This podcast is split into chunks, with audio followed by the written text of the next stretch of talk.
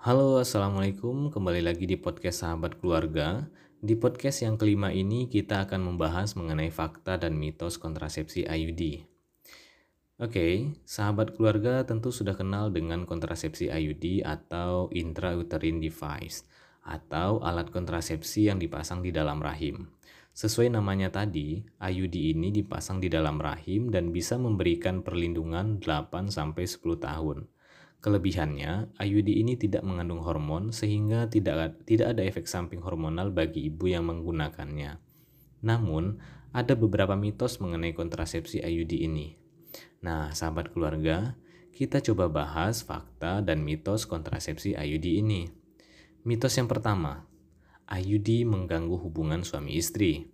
Faktanya, IUD tidak akan mengganggu hubungan seksual karena posisi IUD dipasang di dalam rahim. Ketika sedang berhubungan, jika suami merasakan adanya benang IUD, segera kunjungi bidan atau dokter agar posisi benang diperbaiki. Mitos yang kedua, IUD dapat berpindah tempat. Faktanya, IUD dipasang di rongga rahim yang tidak memiliki lubang lain selain vagina.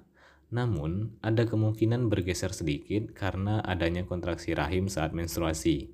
Dengan begitu, sahabat keluarga perlu kontrol secara rutin, minimal setahun sekali untuk mengecek posisi IUD atau jika ada keluhan lainnya. Mitos yang ketiga, IUD menyebabkan perdarahan. Faktanya, pemasangan IUD yang benar oleh tenaga kesehatan tidak akan menyebabkan perdarahan.